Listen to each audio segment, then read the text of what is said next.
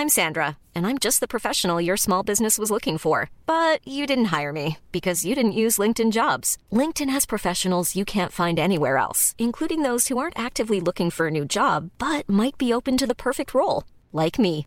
In a given month, over 70% of LinkedIn users don't visit other leading job sites. So if you're not looking on LinkedIn, you'll miss out on great candidates like Sandra. Start hiring professionals like a professional. Post your free job on linkedin.com/people today.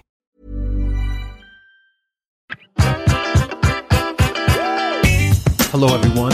Welcome back to the Des Bishop podcast. Just me today. Um, I wanted to get another pod in over the weekend, and just the way things worked out, um, I got a lot on today because I got to bring the dog to the shelter. So it was just easier for me to just bang one out on my own. Also, I'm not filming today's episode because well, I just felt like lying back with the dog on my side and sharing some some thoughts with you guys um, on this wonderful Sunday. It's uh, it's kind of a cloudy day here in Westhampton, but we had a we had a beautiful day yesterday, which was kind of overdue, to be honest. I mean, I know if people follow me on Instagram, it probably looks like we've had amazing weather, but we had one or two halfway decent mornings at like 6:30 a.m., which is when I wake up. Uh, early riser, but in general, the weather's been terrible during the month of April, which is a first world problem. I get it, but it was lovely to have good day yesterday. Oh God, the heat. I mean, it wasn't that hot. I'd say 14 degrees at most Celsius, but it just felt amazing. Not too windy. Um, and that was the main reason why I didn't do an episode yesterday. Uh, I was just I was too busy celebrating uh, the good weather, giving the dog a lot of walks, and also a neighbor um, allowed their pit bull to have a bit of a uh, socializing session with Becky. So there was a lot going on, and I had a bit of anxiety about that um, because, uh, well, she hasn't been great with other dogs. But I banged on the muzzle, and actually, you know, Becky's fine off the leash. It's just on the leash. But, uh, you know, we've talked a lot about the dog, and I am going to probably finish off today's episode talking about uh, giving Becky back. But let's begin with the Trump stuff. Now, I, I didn't have a reaction to the the disinfectant remark, um, and I didn't feel I wasn't watching that press conference live. I was actually doing a Zoom call because I'm I'm actually working on this script, and uh, so there's there's well I, I I wrote a pilot with somebody else, and then now um, we're working on a pitch with a showrunner. Uh, so the showrunner and myself and my co-writer are working together on this pitch. So we have two Zoom meetings a week. So the Zoom meeting was on three people, three different locations. So the times, the window of opportunity is very narrow. So I can't tell them, hey, listen, um, my Insta stories about the Trump press conferences are really popular, so I can't do our writer's room, our virtual writer's room right now. Um, so I missed the press conference, uh, which was annoying because that really probably was the biggest moment to be listening and watching the press conference of all these press conferences. And trust me, I don't consider the coronavirus crisis to be some sort of career opportunity, but just in terms of reacting to Trump's press conferences, that was the the big one because it was so big that it's actually ended his regular press conferences. He hasn't really taken questions from the press since his afternoon uh, PPP signing question, where he tried to say it was sarcastic. And that was the last time Trump has a- answered a question from the media. So actually, his his disinfectant comments uh, have ended the the press the Trump press conference party. So boo hoo hoo. I missed I missed the last party. Um and that's a sad, sad day for me, but it's a great day for the world because I think daily injections of misinformation and self pity from Donald Trump wasn't helping anybody. Um, I don't think I really need to get into the nonsense of what he said because it's been well, well covered. I mean, I I must have been sent a hundred memes, all basically the same joke. And I don't mind people sending me memes because I like the fact that they think of sending me one. Um, they're probably not aware of how many of the same meme that I get. I mean, I can't tell you how many times I have been sent the Trump on the Titanic meme. I mean, it's ridiculous. And and I appreciate the people that send it, but just like a week after it's been out, I just wonder if people would think, I wonder how many people have sent it. But you know, whatever. I I, I I'm actually I don't even like to complain about it because I love it. But I, it's just you know, when when you've sort of been sent your 50th one, you kind of go like, it's interesting that people would would would not think that this has gotten around. But then at the same time, like whenever I sometimes I get one that is just hilarious the first time I've seen it. Uh, I will bang it up on my Insta story, which is probably a load of people going, I saw that already. Uh, so I'm essentially I'm doing the same thing. So I'm I'm I'm really complaining about a completely understandable thing. Anyway, the point that I'm trying to make is that I I don't think there's anything left to be said on the disinfectant thing other than it's just so obvious how unsuited this guy is to government because we've all listen, we're all guilty of sitting around with our friends and pondering about potential solutions of which we know nothing about. We, we we've all done it, you know?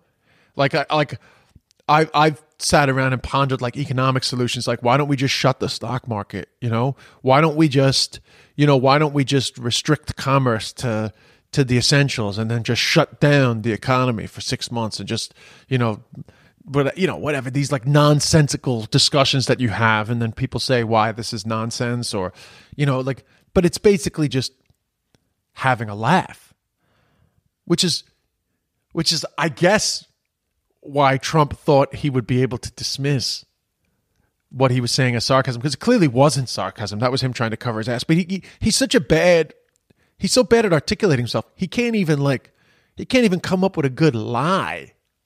I mean, if I was Donald Trump in that situation, and I had stupidly just like got into like a conversation I would have with my mates. And by the way, I would never suggest injecting disinfectant. By the way, but but I but I I'll give him the benefit of the doubt that I understand what it's like when you're sitting around with your mates and you'd be like, how what if what if you did this? You know, like that's fine. You're having the crack with the lads. You're having the crack with your friends. You know, it's fine to sort of pontificate about what could be. Same as like you sit around and sort of act like you know uh, what you would have done something different to Alex Ferguson, and perhaps that would have been better. Like you have any idea, you know? And all these hindsight decisions that people make after the fact, like this is what I would have done, you know? I would have shut the country down in February. It's like, oh yeah, would you have?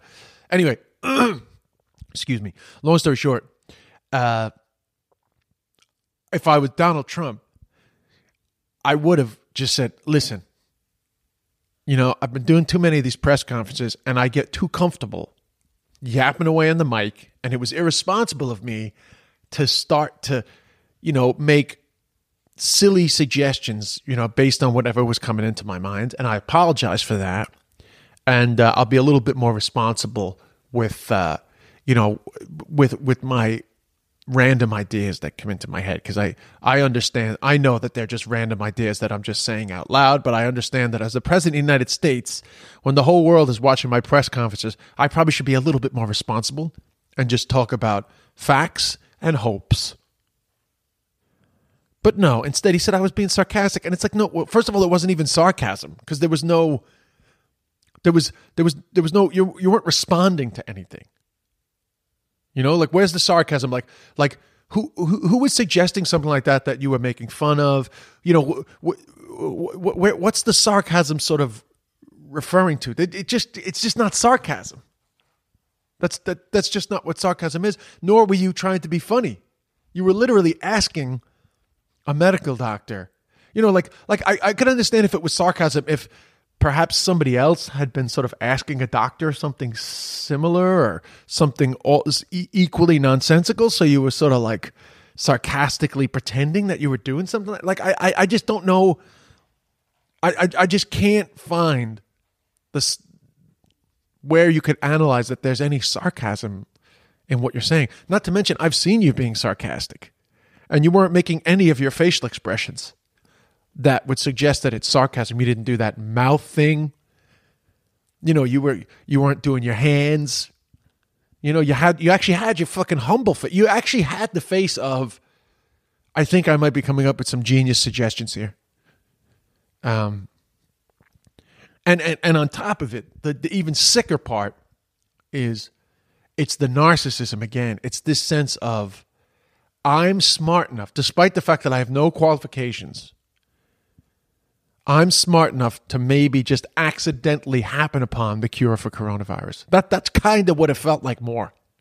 You know?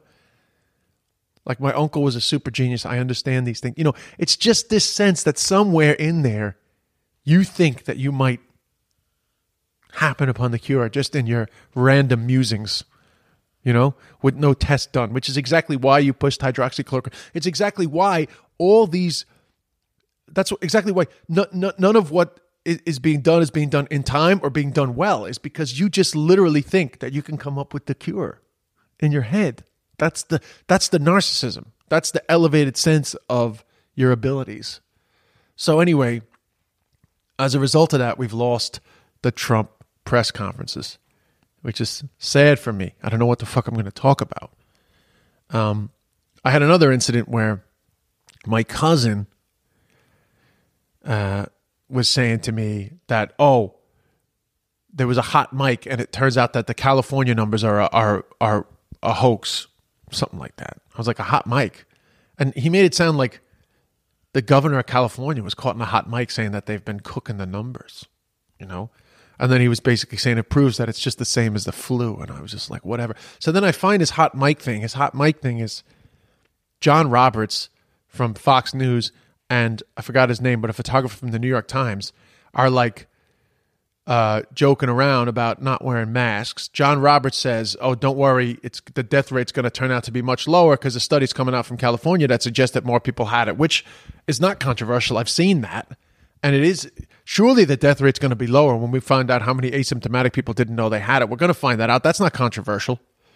Um, and, and and even if it turns out that the death rate in terms of percentage of people that died is this as, as about the same as the flu, it's completely irrelevant because it's definitely going to turn out that more people were infected because you just have to look at the fucking hospitals being overrun. I mean, it's just irrelevant.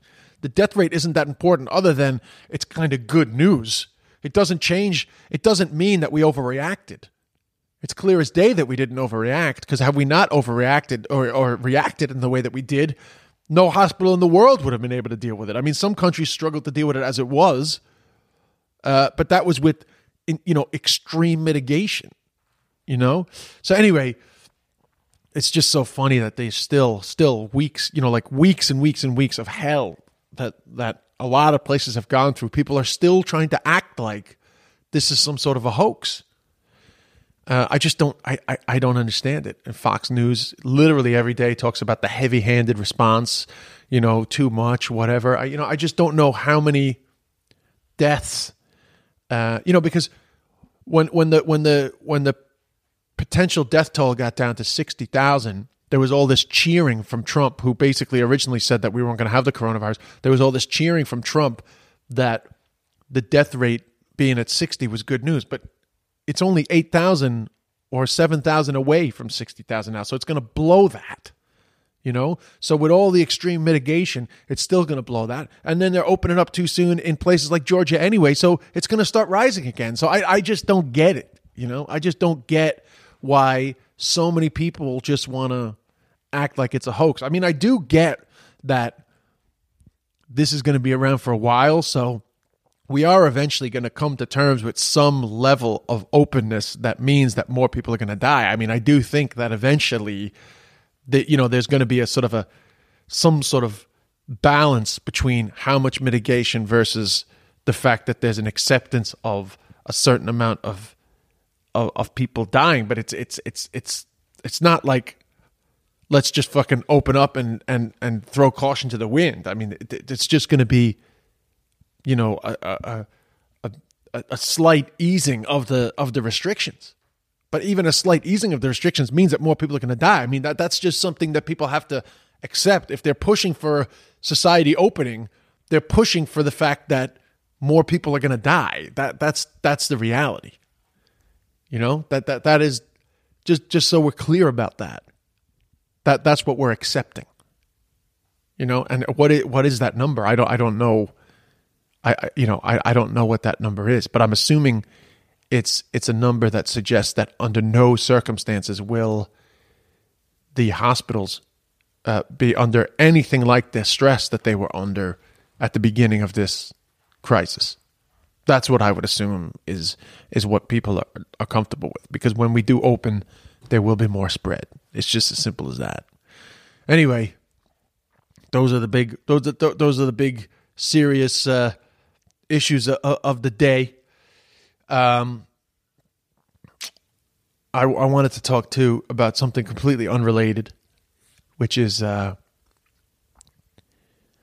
you know, there's a lot of people uh, that I know in my life that are very anti social media.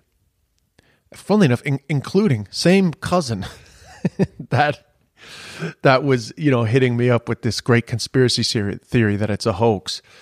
Um, and it's funny because the way he said it to me was that it sounded like the governor of California was caught in a hot mic, basically saying that they cooked the numbers.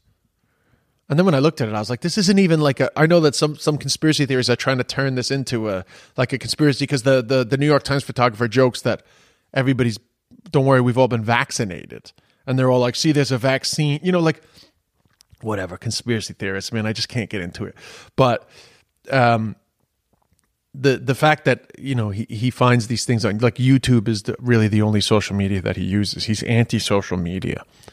Um, this isn't really about him, but it's just about people that are like against social media, but the same people that like didn't get a cell phone for a long time and then they didn't get a smartphone for a long time. Uh, you know, you know the, the type I'm talking about. The people that sort of suggest that somehow they're above uh, the technological evolutions and that the fact that they stay away from these things means that they're like more evolved or or more intelligent. And and I understand how it's very easy to look at the negatives of technological evolution, but I just want to remind people that all the big technological evolutions always have their detractors for quite a long time, but eventually they just become part of the fabric of society. And even today, I'm sure, as I sit here doing this uh, podcast with you um, on just the most incredible technological evolutions that you could possibly imagine in terms of I'm now going to be putting this out to you as if I own my own radio station, which, you know, once had to be done illegally, uh, you know, by pirate radio stations, but a transmitter at, at the top of my roof. The fact that I can do this is just amazing. Nobody's complaining about podcasts, but the, there's just certain things that I can complain about. But while I'm doing this, I'm also sitting in front of the TV, which is on mute, uh, watching one of the one of the greatest advancements in technology in terms of how it changed society. And for for for a long time and probably still to this day people complain about the you know what television has done to us. Even though it's just a part of who we are, you know? Like there is always a sense of looking back as if it was better. And I, I know I do it myself with being able to go outside and play, and there's arguments for, for every change in society. But the truth is that it's very easy to dismiss social media as a negative thing and I definitely think that there are some negatives. But the reality is that it's a part of our lives and is here to stay. It won't be that we'll we'll stop doing social media and go back to the way things were before. If we end up with something else, it'll be the next evolution of technology. People communicate this way, and the fact that the coronavirus has really uh sort of like locked it into part of who we are now. I mean, now now virtual communication is part of who we are. Without it, this would have been way more difficult. So it's even harder than before to argue that social media is bad. You know, I mean, looking out for the negatives and regulating against them is very important. But acting as if it's better better to ignore that, that you're a better person for ignoring it all the time. I can understand regulating usage or taking a break from it, but suggesting somehow that you're more evolved because you don't do social media it's just ridiculous. Essentially, you're just like, you know, the virtual Amish. You're you're you're you're you're the you're the Amish of technology. Like, do you look at Amish people and think, oh, they're they're better? You know, they're they're more evolved? Because I, I mean, I think they're fascinating. And if you listen back, I sat next to a Mennonite on a plane, and it it there's some aspects of, about their lives that you know voyeuristically you're just so curious, but in truth, you wouldn't want that. You wouldn't want to be be stuck in a time where you're resistant to to all these changes. Because to to fear the negatives is to completely ignore the positives. You know, I mean, how, how long did you resist TikTok? I resisted TikTok for a long time. I thought it was nonsense. But the more you get into it, the more crack it is. You know, and it doesn't have to be all the time, but it's good crack. So if you're one of these fucking technology Amish, the COVID crisis must really suck for you. You know, so get back on your fucking donkey and enjoy your isolation. Because social media has been a saving grace for me for sure. You know? And I think that TikTok has been great for a lot of families. They've been doing their videos. Like it's been great fun. So take your fucking bonnet off and step into 2020, motherfuckers. All right? It's just it's just fine. I mean, come on, like Zoom meetings, like Zoom, fucking the fact that I can have these writer rooms on Zoom, I mean, it's incredible. You know, how can you not be just like high fiving fucking Silicon Valley?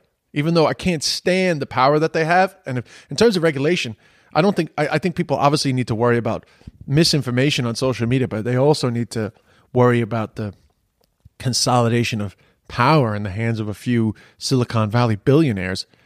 That that I think is a real problem. But on the, the on the flip side, Jesus Christ, I mean, just the the convenience of a Zoom meeting, the crack of a TikTok, the vanity of an Insta story. I mean, come on.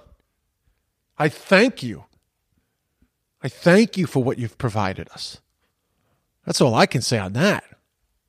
So if you want to remain the technological Amish, be my guest. Go to the fucking Lancaster, Pennsylvania of the of the cyber world stay in your lane. But me, baby, whew, I'm going to try to stay as up to date as possible. And I'm I'm a fucking dinosaur on the internet.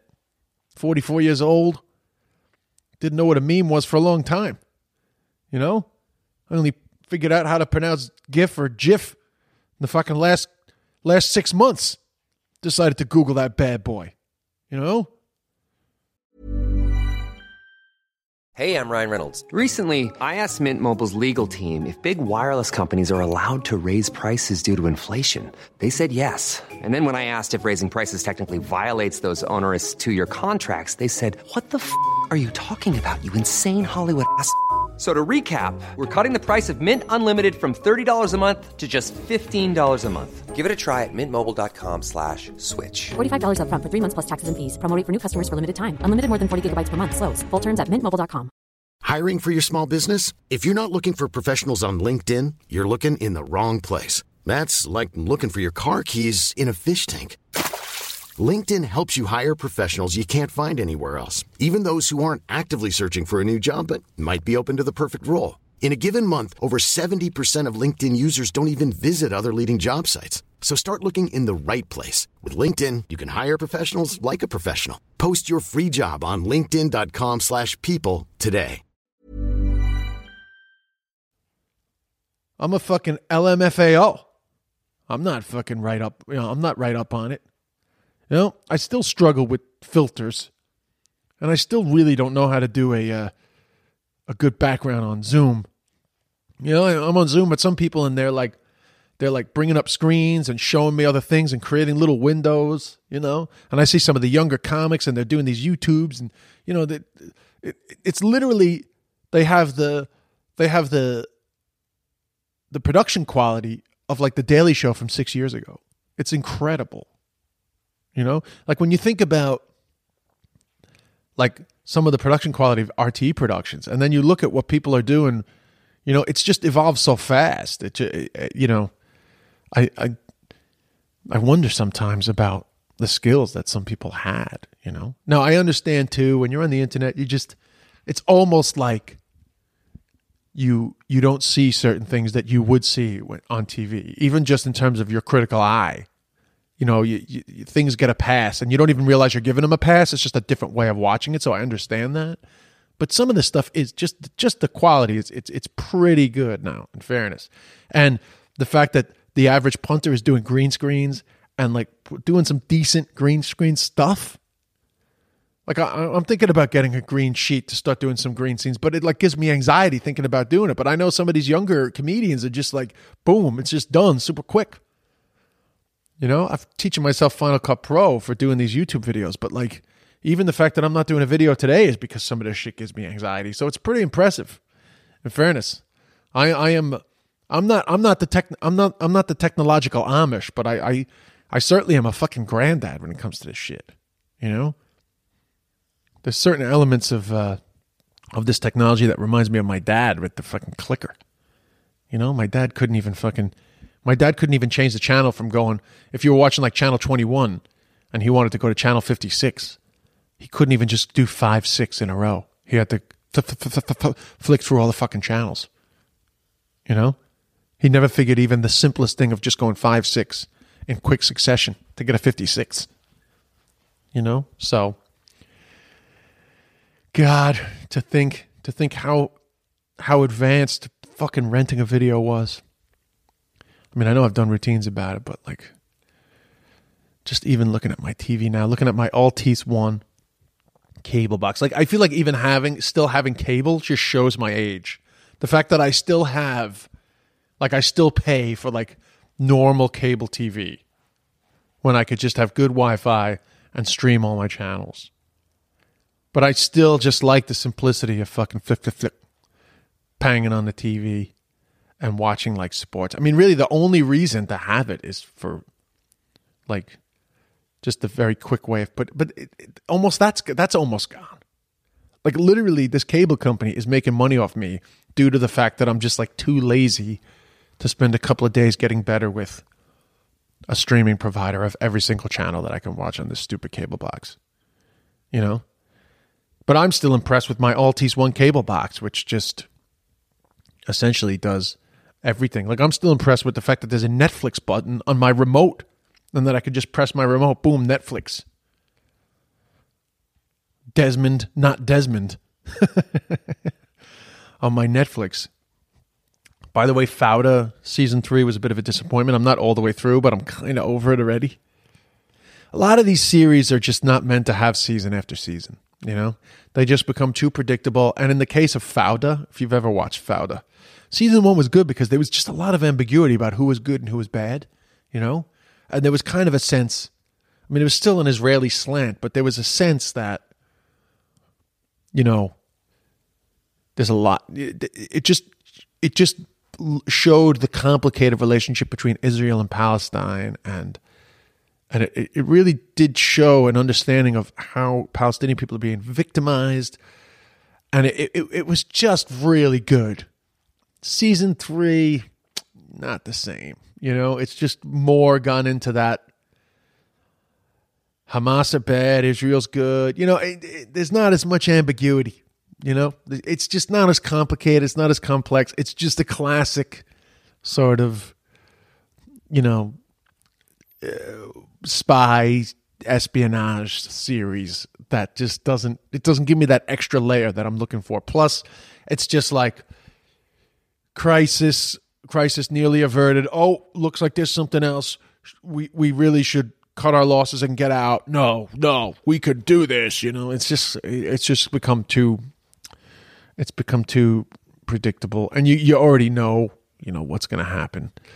Um, so uh, a little disappointing because I think I have pushed Fauda, but uh, season three has been a disappointment. Uh, which I jumped onto Fauda after Caliphate because I was really in my sort of Middle East head, you know. Um, so it has it has been a bit of a letdown. Um, so those were the main things I wanted to talk about. My final the final thing I have to say is that as I as I say this with Becky lying on my side, sleeping, as she often does, I uh, I'm going to the shelter today. Now they called me they called me a few days ago, can't remember which day, to say, Can you bring Becky in on Sunday week? We have somebody that might want to adopt her. But just so you know, you can keep her if you like. You can adopt her. You have the first you have the right of refusal. Um and I it was kind of like, whoa, I just wasn't expecting it. So I was a little caught off guard, but you know, I also didn't expect uh, a potential forever home to show up from the shelter. I really did think that it was going to be on me. Um, and I have to say, I wasn't pushing that hard because I wasn't dying to get rid of Becky.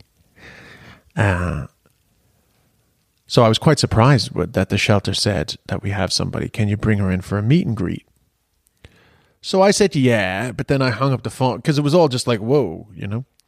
I hung up the phone. I was quite upset, I have to say. I went over to Becky. I was looking at her, and it just all suddenly seemed so sad, you know? And I have to say, I, I shed some tears. I mean, it was, I was sad. And I, I, you know, I began to think, do I, do I want to adopt her? Um, which of course is an option, but if I do, if I did adopt her, I would have to bring her to Ireland, and then really I'd probably just have to leave her in Ireland, and then whenever I'm in the States, it would be up to Aiden to look after her, which is fine, except number one, Aiden's not dying to have a dog, and number two, I wasn't dying to have a dog. I I I wanted to, I thought fostering would be great fun during the pandemic, and I sort of half looked up the benefits of fostering, but more just got into it because I thought it would be fun. But then once I started fostering, because I got a little paranoid that this was a selfish act, then I started to look up the benefits of fostering in terms of keeping dogs out of the shelter while they're waiting to be adopted. Um, you know, poss- yeah, proving to people that like foster dogs are more likely to be adopted because it shows that they're coming out of a house, not coming out of a shelter. Because uh, you know, when you're especially with pit bulls, you're sort of you're concerned that you have no idea what they're coming out of. So you just take this dog out of a shelter and put it into your house. Like, what the fuck's going to happen? You know? Um, and I definitely had that thought as I had Becky in my car for the first time. No idea about the, the history of this dog. And here's this pit bull sitting in my car, like literally right next to me as I'm driving, you know? Anyway, um, plus you put good service you know you, you you do a bit of training you get them nice and healthy. Like like becky's coat now is just so nice and it wasn't great when i got her you know she was in sheltery dusty she's so nice now. I didn't bathe her. Like she was um spayed before i got her and i couldn't bathe her for two weeks. I couldn't wait to bathe i couldn't wait for the fucking two weeks to pass so i could bathe her. But by the time the two weeks passed her coat is perfect. It's just so nice you know and her dandruff is kind of, you know, calmed down a bit. And anyway, so it, it, it's it's a good service. And then the thing I saw recently, which I really liked, was when you adopt, you save a dog's life, which is hundred percent wonderful. But when you foster, you save many dogs' lives because you give them a chance. But you know, you also just make space in the shelter for other dogs, which is great. So half doing it for myself but now understanding that fostering is a good service, I thought, as much as I love this dog, I don't really want a dog long term, but I do, I would, I would keep Becky, but I do feel that um, when my life gets busy again, I'll be happy that I just fostered and didn't adopt. And it's such a weird thing because in my head I feel like is that a cop out? And then you go, but it isn't really because you're you're you're you're trying to give these dogs good forever homes.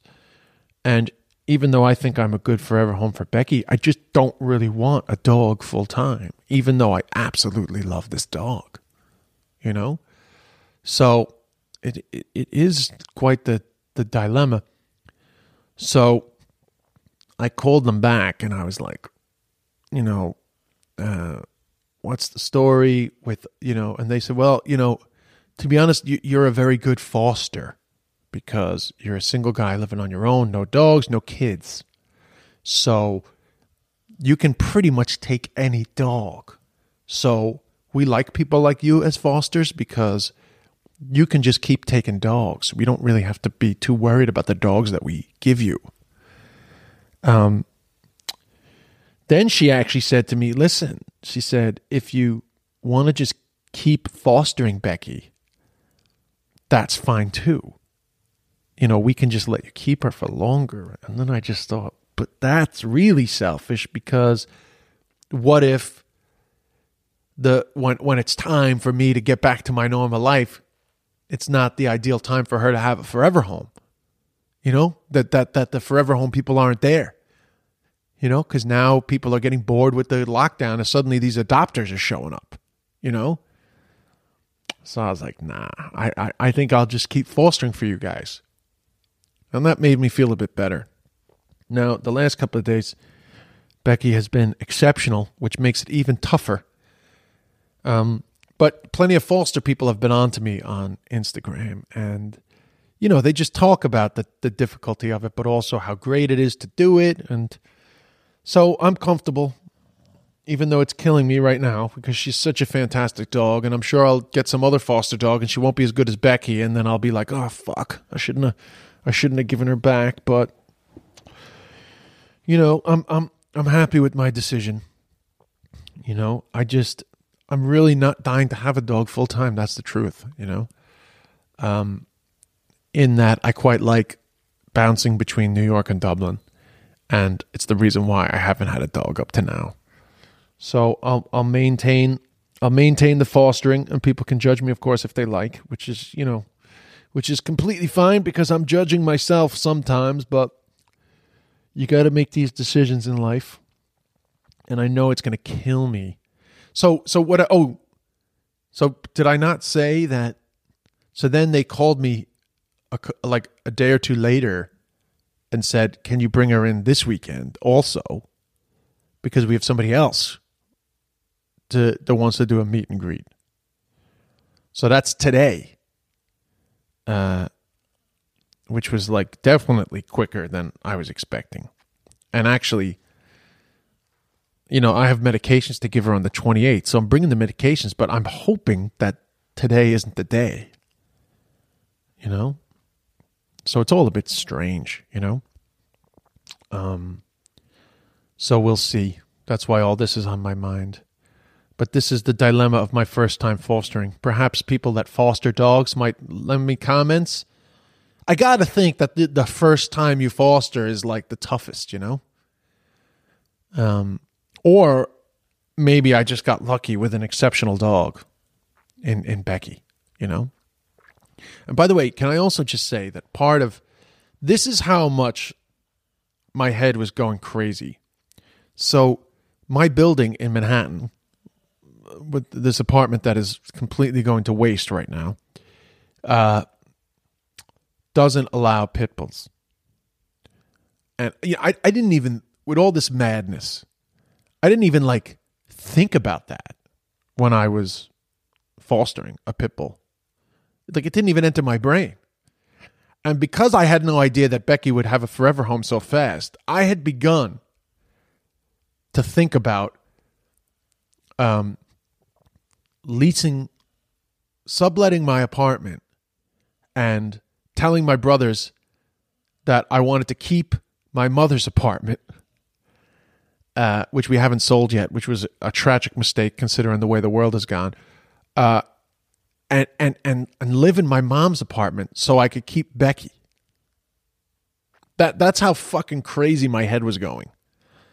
Um, and as much as I, I love this dog, that's a lot of life changing stuff to be doing to try to keep a dog.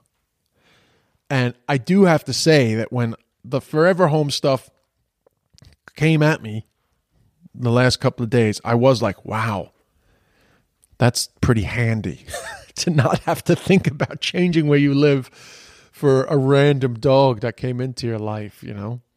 I mean, I had Googled this is how much this is how much I got into thinking about keeping Becky.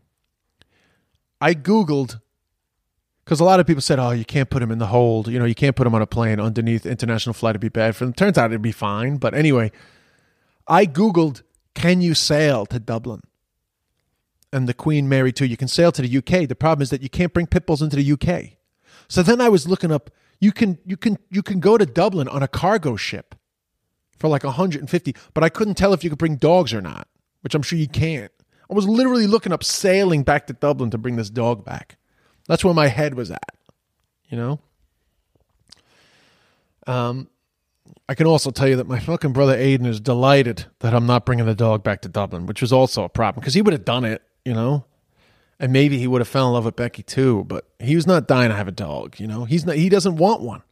He doesn't want to think about Des is away and I need to go away for the weekend. What am I going to do with this dog? He doesn't he doesn't want to deal with that, which is his right. So anyway, I have to say that uh, you know when my life is a little more settled, I'll be getting a dog. But I, I, I fostering is something that I, I I will enjoy doing. As as much as I hate giving this dog back, or not sorry, not giving it back because but oh sorry, can I also say that I was never giving Becky back to the shelter. I had already made that decision which was if this dog has to be returned to the shelter when I'm going back to Ireland, she's coming to Ireland. That I had already made that decision, which is part of the reason why I was looking up all this stuff. Because I actually didn't think that finding a forever home for her was going to be that easy. Because in actual fact, that the shelter had told me that there hadn't been a lot of interest in Becky. So I actually thought that I was going to have her the whole time and probably end up thinking about keeping her. But I think that the dogs that are in foster care actually are more popular you know, and you can understand that because when you look up the dogs, because even me, I, I was thinking I'm going to foster another one. So I was looking at the different dogs, and I every one I would read, and then it would say it's in foster care. There would be a natural inclination for me to think, oh, that was a more popular dog. So you actually think that the ones that aren't in foster care are somehow like the rejects, which is just bullshit It's kind of luck of the draw because I didn't pick Becky. I Becky wasn't like one of 20 dogs that I picked. It was just like one dog that was on this fucking blog about foster dogs. That's how I found Becky in the first place. It was a completely random pick. But yet when you go on the the Brookhaven Animal Shelter website and you see the ones that aren't in foster care, there is a sense in your mind of like, why is this one not being fostered right now? There's a pandemic on. How did these dogs get stuck here? So it's always a mental trick that you that gets played. So anyway, I may be bringing back another dog, and if this dog, the next dog is a pain in the ass, then I'm gonna be like, why did I give up Becky? But we'll see. You know. Uh, so anyway, that's the that's just me being very honest about the confusion in my mind. So I hope I hope that was okay for you guys. I, I'd rather not. I'm not going to edit it. You know, that's just me sounding out, doing a doing a Trump press conference on my thoughts about dogs. And as I rub this perfect smooth coat, I have to say that somebody's going to get a great dog. My hope is that with these meet and greets, they're both going to be like older men that just lost their beloved pit bull. Their beloved rescue pit bull, and the pain of it is too much, and they need to have somebody to help them through the pain. That's my hope. You know? Um, because the one thing I know is that Becky is a very good dog for a, a single man household. If she gets a family, that's fine too, but I just don't know what Becky would be like with a family. In fact, Becky has never encountered a young person, so I don't know. But I know that she's a great dog for a single man. And if some dude, some Long Island guy shows up there today or next week and is like, I just lost, I just lost my beloved pit bull. I just lost. I just lost Fluffy. Fluffy. I'll be happy that Becky will bring this person joy.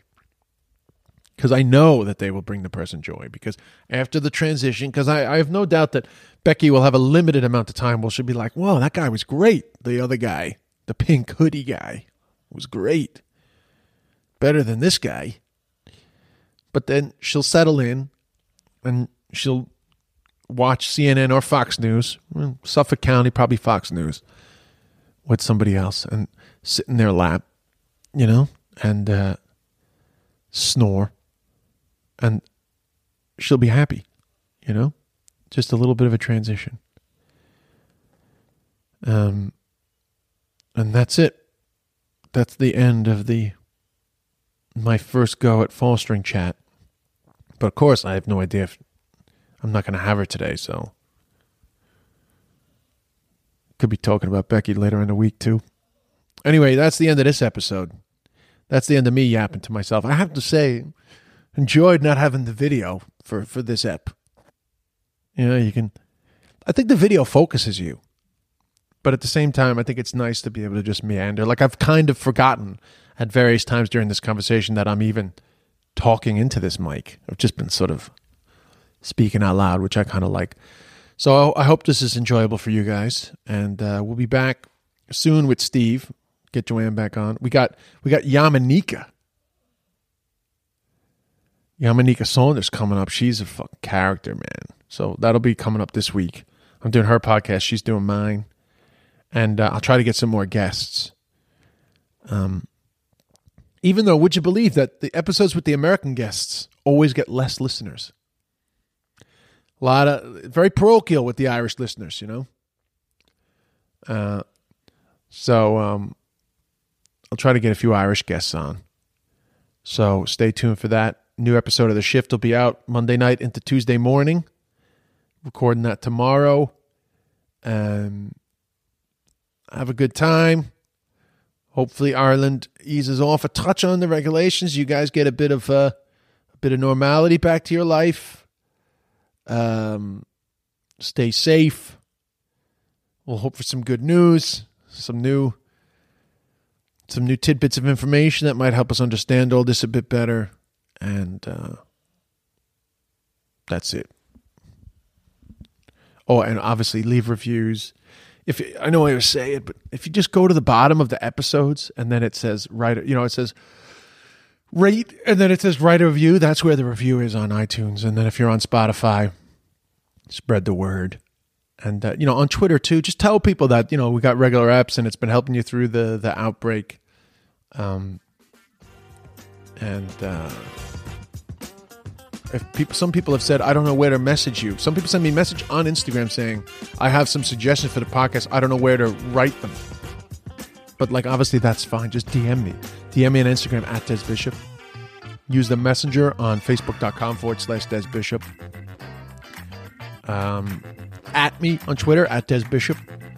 And uh, that's it, really. It's just just send me send me anything. DesBishopHits at gmail.com. DesBishopHits at gmail.com if you want to send me an email. Uh, you know, anything at all. You, know, you want me to read out a story? You have a dilemma? You know, we do like relationship dilemmas on the shift, but any dilemmas at all, you want to send them this way? We'll chat about them. I'll chat about them with Steve. Um, and uh, that's it. Have a good Sunday, guys. Peace.